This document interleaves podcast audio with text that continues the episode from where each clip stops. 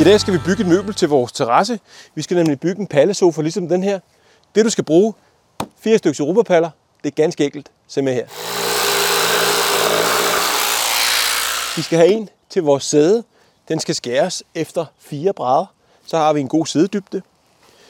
Vi skal bruge to paller til siderne. De skal skæres hele vejen ned over her. Og jeg skal nok komme nærmere ind på, hvordan de så skal se ud.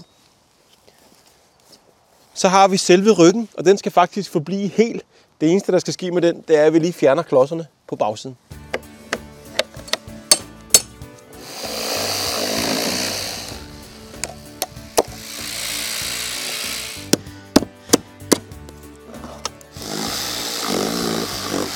Så har jeg fået skåret mine fire paller. Selve sædet, det består jo af fire brædder. Det femte bræt, det har jeg skåret af, som I kan se. Mine sider, de kræver lidt mere. Det er faktisk en hel palle, der er skåret lige ved siden af klodsen. Så har jeg fjernet klodserne på bagsiden og de to nederste brædder.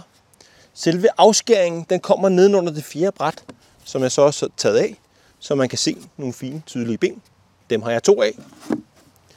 Selve ryggen, det eneste jeg faktisk har gjort her, det er at tage klodserne af. Så det eneste jeg skal nu, det er at samle min sofa.